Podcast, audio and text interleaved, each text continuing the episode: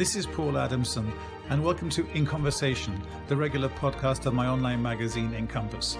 I chat informally with personalities from a wide variety of backgrounds on a wide variety of subjects. If you like this podcast, you can go to the magazine's website, encompass-europe.com, or any of the main platforms for free access to all the podcasts to date. I hope you enjoy this conversation.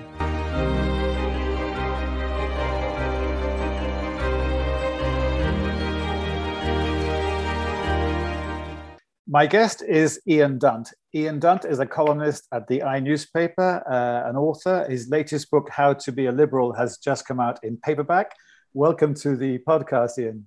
Oh, thank you.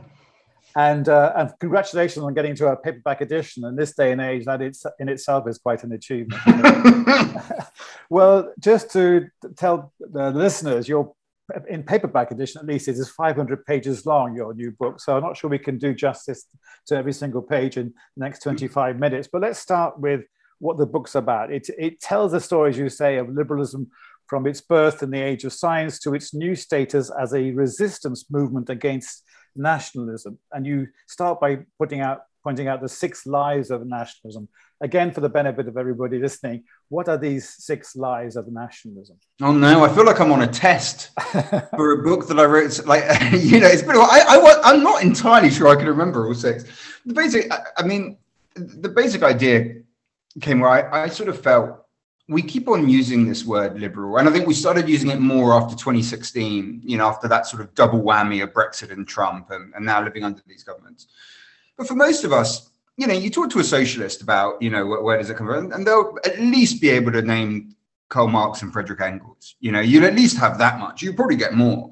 With liberalism, if, if you find someone who can mention more than John Stuart Mill, you're doing pretty well. And and and but that's not just like a sort of superficial assessment. I sort of feel that's kind of why we got our asses handed to us, you know, because we lost touch with our values and our ideas and where they came from. We forgot to fight for them. There's this thing that happens across the liberal story. It's amazing. It sort of happens really across the sort of 400, 500 years, where liberals convince themselves that um, the winds of history blow in their direction. And, you know, just the world will become more rational and more free. And in fact, that's not true. You have to fight for history, as we are discovering right now. History goes backwards as well as forwards. And so, as soon as people get seduced by that myth, they stop arguing for their values, they stop arguing for their principles and they become kind of fossilized, very easy to smash away at ease. And I pretty much think that's what happened to us and why I wrote the book. It was like, well, we really do need to remind ourselves of exactly how we got here and what it is that we believe in and why. But is it maybe also the fact that there's, there's no kind of uh, agreed or common definition of liberalism? I don't want to get bogged down in a discussion about definition, but it's not so much as it a question there are different strands of liberalism might there might be different strands of socialism it's also that people have different quite distinct views different views about what the word means if you ask an american what the, the word liberal means and a, and a brit they give you quite two different answers no yeah, yeah, exactly. Um, and generally speaking, you know, especially I think in France it's true, and here it's true that it refers to kind of right-wing economics, essentially, to, to individualism in the sort of economic Frederick Hayek sort of way. And in the US, it sort of speaks to sort of progressive social uh, tolerance, essentially. Um, so that's one confusion. And that confusion is not um, entirely unfair, right? Because liberalism has a tremendous amount of diversity within it. And that diversity is, is not a coincidence. It is not an accident. It, it's a result of the system. And the system is ultimately based, and this you can define it as. And this works across any anything that should have the right to be called liberalism is it is concerned with the freedom of the individual. That is the primary union of analysis. That is the moral aim of it. And any conclusion that liberalism comes to must ultimately flow from that aim. Now, if you say that, you very quickly, let's say, for instance, in economic terms, but this applies across the scale, you very quickly come up with some really tough choices, right? Like, so one of them is, do you get, does the individual get to keep all their stuff? You know, if we say it's freedom of the individual, does that mean that the government doesn't get to tax you? For instance. Mm. Does that mean we just have to leave the market to do whatever it likes without regulation, you know, without any state interference? Or do we say we're going to have to tax the individual and we're going to have to take some stuff from them so that we can make sure that we can, for instance, provide free education, free healthcare for others so that those individuals have the same opportunities as everybody else? Is that what the freedom of the individual entails? So immediately you get this really clear left right split in liberalism you see all the time now. We tend to call the left split social democracy, but really I, I call it radical liberalism. I think that's what it is. We tend to call the right split now, we call it neoliberalism or libertarianism. We used to call it laissez faire liberalism. Um, so it's sort of in the system that it's always because it's made up of individuals because it doesn't have instructions that are passed down on stone tablets because it is deeply suspicious of leaders and of the hero worship that comes with leaders it is this kind of boisterous bubbling dangerous provocative thing. And that's why you people when they when they don't consider themselves liberals just tend to associate the word with whatever it is whatever part of it it is that they don't like. Well let's go back to then to the debate and why did you write the book in the first place yeah, for that, I mean, I felt like we had lost contact with our principles, with our ideas. And I was kind of mortified by how easily we were defeated and have been consistently defeated over the last few years. You know, we had that confidence in us as if the world would always go our way. That is not what has happened. We kept on finding ourselves, you know, what was amazing I mean, you, you and I were just discussing before we started recording that we, I think the last time we met was sort of in the in the year after the Brexit vote. Mm. I mean, this was a period where I don't just mean we're getting our asses handed to us in a broad sense, like in a you know sort of system level sense. I mean, individually, you go for debates about let's say Brexit, you know, and you say, right, well, look, this is how a customs union operates, and you've got to do this, and if you want to leave it, then you've got to. Uh, the people that you fought against would just go, we'll take back control, and they would have that evocative, emotional, easily understood um, sort of argument to them, and they were winning. And you just think, okay, so it's easy to sit there and complain and go, why, you know, they're making stuff up and, you know, they're not dealing with the complexity of the world. And all of that is true. But also, it's true that liberals weren't arguing with their heart anymore. There was this sort of sense that the head and the heart are fundamentally different things, as if, you know, to, to be aware of the complexities of the world means that therefore you it's sort of shameful or embarrassing to have emotional arguments, right? But the truth is, you look at what happens when liberalism fails, right? You look at what, I mean, you take, for instance, like what Trump did to the children of immigrants who arrived in the US, of putting them in cages, of separating them from their parents, of not even bothering to keep the records of who the parents were so that they could at least put them together afterwards. Like, how is that not an emotional question? Hmm. You know, if you look at the way that Britain treats immigrants under the hostile environment, what we're doing, you know, in the seas around Britain to try and push refugees, some of the most desperate people away. How is that not an emotional argument? How is it not emotional that when liberalism fails, the people that get hit aren't the elite, no matter what the sort of nonsense propaganda is you get from the other side, they are the most marginalized, the most vulnerable, the poorest people. They're the ones that get hit. They're the ones that are left without a shield. So partly it seems to me that it's because we lost contact with our heart, with our ability to argue with our heart for our principles. Is part of the problem, though? And you mentioned, of course, uh, Brexit uh, inevitably that um, on the liberal side, uh, there's a this this trap that liberals fall into all the time. They've been rather patronising. You talk about people who are the most the hardest hit by the the worst extremes of populism, as if they are too too stupid to understand themselves and they're being duped, and only the kind of well-educated middle-class liberals know what the score is, and uh, somehow they, you know, they have all the answers. Isn't that part of the problem? We don't really under we we understand maybe the economic impact of populism on uh, on poor, on poorer people, but we don't really understand their their mindsets, what they're going through. I think that that that question kind of accepts the the false binary that nationalism spreads. You know, which is that you know there is the elite and then there's the real people of the country as if you know everyone that was poor voted Brexit or voted Trump. Whereas in fact, you look at the way that the, the voting broke down. That's just not the case, because because in particular the Brexit vote was so tight. You needed yes those sort of left behind towns and the north. Absolutely, you needed them to get over the line. But the majority of the people who voted, you know, from the southeast, relatively well-to-do, often down the golf club. You know, I, I don't I, I don't accept this idea that it's it's only the poor that suffer from this in the first place, or that no one on lower incomes tends to believe in this stuff. I mean, when you find, you know, looking at the research from some of the, the red wall seats, you know seats lost from from Labour to the Conservatives, supposedly very socially conservative. You look, and of course, there's lots of socially conservative sort of views there. When you look at the sort of the focus groups, the polling, you also find very liberal views. You know, you look at things like even sort of cannabis legalization. You find, you know, strong support across the spectrum, you find people have this very sort of nuanced, eccentric bundle of different opinions, some of which are shockingly authoritarian, some of which are shockingly liberal. um, left and right at the same time, you know, critical of their country, but still they love their country. Because why? Because they're individuals. You know, this is one of, I'm starting to remember the lies that I put in the first one of the first lies that they tell is that you're not an individual, right? You're either a member of the elite or you're a member of the people with a capital T and a capital P. That isn't right. We are individuals and we have this jumble of eccentricities to us that I think the current narrative does nothing to, to, to really make clear. Right. Well, maybe just for the sake of our listeners, let me tell you what you wrote about the lies very briefly. the, the, the, the, first lie is you do not exist as an individual.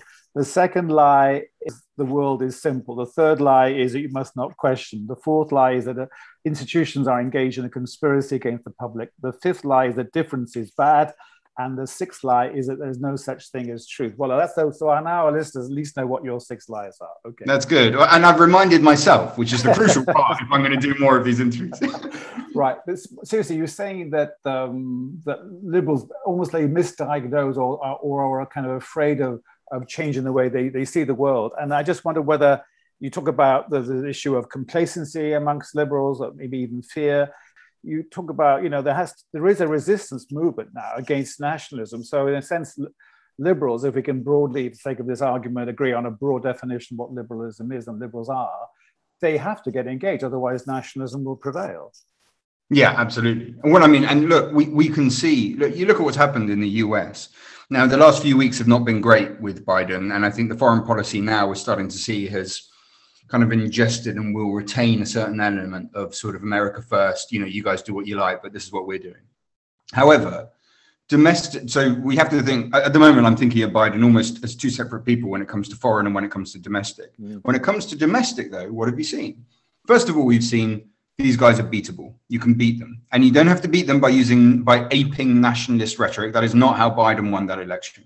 They did it by committing, first of all, to Keynesian economics to an idea that no, the state is going to get involved in the market again, that we are going to try and help people. We're not just going to leave behind communities when we feel that the economics has shifted away from them. And he's now passing sort of upwards of, um, a trillion dollar stimuluses pretty much every month. You know, he's become very confident with those things and has a tremendous amount of support for it.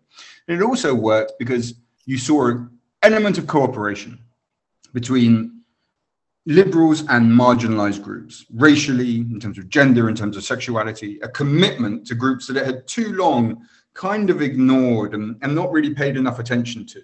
And you don't really see that degree of cooperation in the UK, but you are seeing it in the US and also between the left and, and liberalism. Um, so we have examples of how it can work. When we look to our own, to my own country anyway, I see protest movement. I mean, of course, the protest movement stay in the EU, but also, you know, the protest movement that erupts when a parliament was prorogued against its will, when the push that we see against the more draconian measures that are adopted, for instance, on the policing bill, which recently tried to silence protests in the UK and the Priti Patel.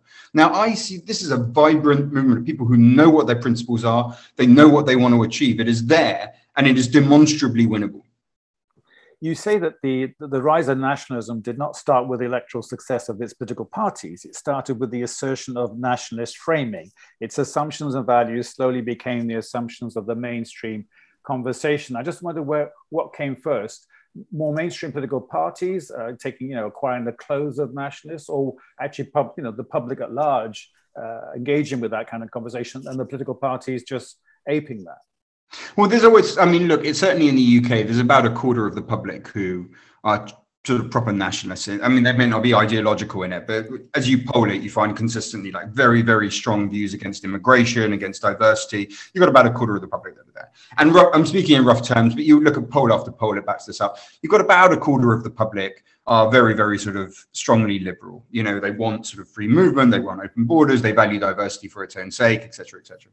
Um, and the rest of the people are there to be to go one side or the other, right? And at certain times they can be swung in one direction or another.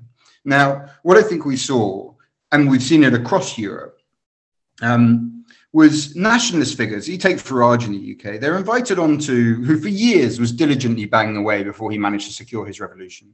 They're invited into TV studios. We're told, I mean, I was often the person who'd be arguing against a figure like that back in the day, and the journalists at the time were kind of embarrassed. Oh, you know, we got to have these guys on. And, but we asked them the tough questions. But actually, what questions were they asking they're asking essentially when you look at most of these interviews, it was treating immigration as a problem. That was the starting assumption. So, what is the solution? Or you treat the EU or international institutions in the US, it's very much the WTO that, that gets most of this flack. Um, as you know, kind of an infringement on sovereignty, interfering in democracy. That's sort of a baseline assumption. So, what is it that we do about it? And that's where the debate takes place within the nationalist frame. And partly that was a liberal responsibility of not going out there to make the point, not just in TV studios, radio studios, but by the water cooler, you know, at the dining room table, on the high street, in the pub, of not being prepared to have those arguments, of doing it quietly in courtrooms, in the civil service, you know, in lobbying of ministers. So partly the Suffolk, but also partly it was that mainstream broadcasters took on those nationalist framings. And once that happened, they became the most compelling person to fix the problems which were now universally under consensus decided were problems. That was what you saw with Salvini in Italy. That was what you saw with Farage here over and over, that same god awful churn. So, in a sense, we're guilty as mainstream people, wherever we are, of, of misinterpreting and what the, what the problem is and, and, being complacent as an outcome of that in the sense that we can say great UKIP and the Brexit party is now is now a shadow of its former self Marine Le Pen you know she always comes quite close but never really prevails every five years when the election in France.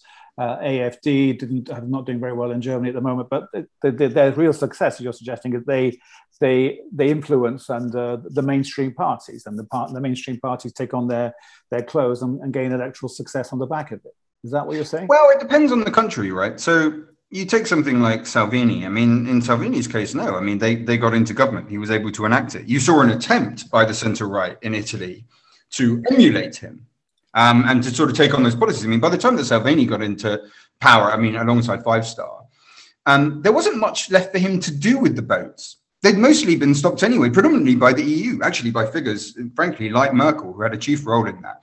And what I think was probably the most immoral moment in the EU's history, which is really coordinating with Libya to turn it into a prison camp where they could push back the boats and with Erdogan in, in Turkey. Hmm. So, absolutely, you see it in, in that respect. Sometimes they get into government on that basis. Very often, it comes just because they're sort of absorbed into the mainstream party. I would suggest that that's what's happened to the Conservative Party in Great Britain. That it is not the Conservative Party anymore. It is essentially the UKIPization of the Conservative Party. That that process began under Theresa May and was concluded by Boris Johnson when he purged the remaining moderates and One Nation Tories from the parliamentary party. Well, without hyping the, the discussion, is there a real concern that the, the, the liberal West, to use that vague phrase, is becoming less liberal then? Oh, I think you see that all over the place. I mean, I mean you see it re- repeatedly all over the place.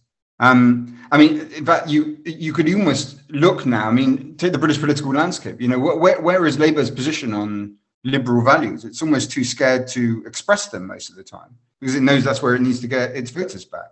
So you will see that happen again and again. There are other countries where you know have managed to hold firm. The US at the moment is is is ex- because I think Trump was so grotesque is experiencing a flip back where you sort of almost proudly define yourself as, as the opposite of that. Hmm. Um, but certainly we're seeing a retreat from those values. And if you look at you know that the stuff that Barnier is putting out. I mean, after spending five years thinking Barnier was doing a pretty good job on Brexit, to now watch him, that is a, a very clear example of just trying to ape and emulate the sort of nationalist rhetoric that just, you know, morally abysmal. But even on his own terms, you're just like, you, you're surely not convincing anyone. You can't possibly believe that you can do this better than they can do it. Yeah. Well, you mentioned the Labour Party, and without making this too much of a parochial discussion, because your book does cover the um, was the entire universe. Um, they they're stuck in this bind, aren't they? Because they they don't know how to to get out of this this trap of being seen as uh, uh, not woke enough. This whole debate we're talking maybe too much so far about economics. The Labour Party doesn't, and maybe the left more broadly, does not know how to handle the woke agenda. I don't like the word woke. I just basically have decided it means nothing. That it has no okay. meaning. It's sort of used as an abuse. I, I, just don't even. It doesn't have a meaning. So I avoid it. And look, throughout liberal history, there's been an acknowledgement of belonging. And belonging matters to liberals not as a, as a sort of separate unit. It matters because wherever you are in history, whatever place, whatever time, people care about it. They care about me, and sometimes it's expressed through religion or through a local area, through regional identity. Sometimes, very often, since the sort of creation of nation state, it's, it's expressed through that medium.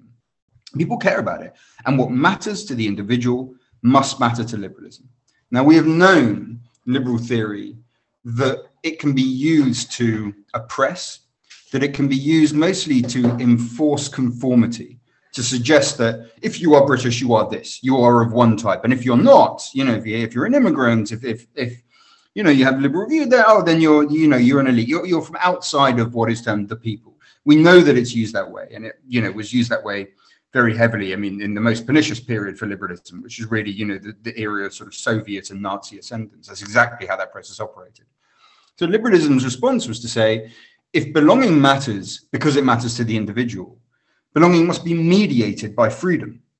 But it is your personal relationship with where you're from. It's plural it's diverse. It's an individual love affair. Probably the best people for this were George Orwell, who was very, very good at expressing exactly how this relationship operated, and weirdly enough, Isaiah Berlin, both writing sort of roughly the same kind of times in England. Isaiah Berlin, not from England, and he was from Riga. Uh, but always felt like he fitted in in England, but felt a bit like an outsider. George Orwell was from England, but never quite fitted in in England and always felt like an outsider. And these two men, working in very different ways, really explored that notion of what it is to have liberal identity, of a liberal sense of belonging. And right now, Keir Starmer is tasked with that in electoral terms, you know, with trying to be able to express a vision. And look, he's had a rough time of it it's been very quiet for him. It's very hard in the middle of a pandemic to get that kind of purchase as an opposition leader. However, the central ideas, the way that he's looking at them, I think most of the ideas he's expressing are quite sound. He should be better at promoting them, should be probably more evocative in the manner in which he communicates them. Mm. But the central manner in which he's doing it and the project itself, I, I think are quite sound.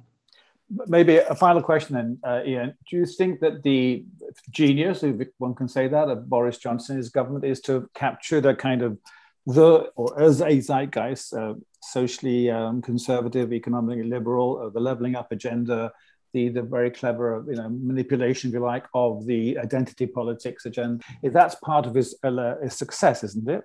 Yeah, I definitely wouldn't use the word genius. Um, they stumbled across uh, a really viable electoral coalition.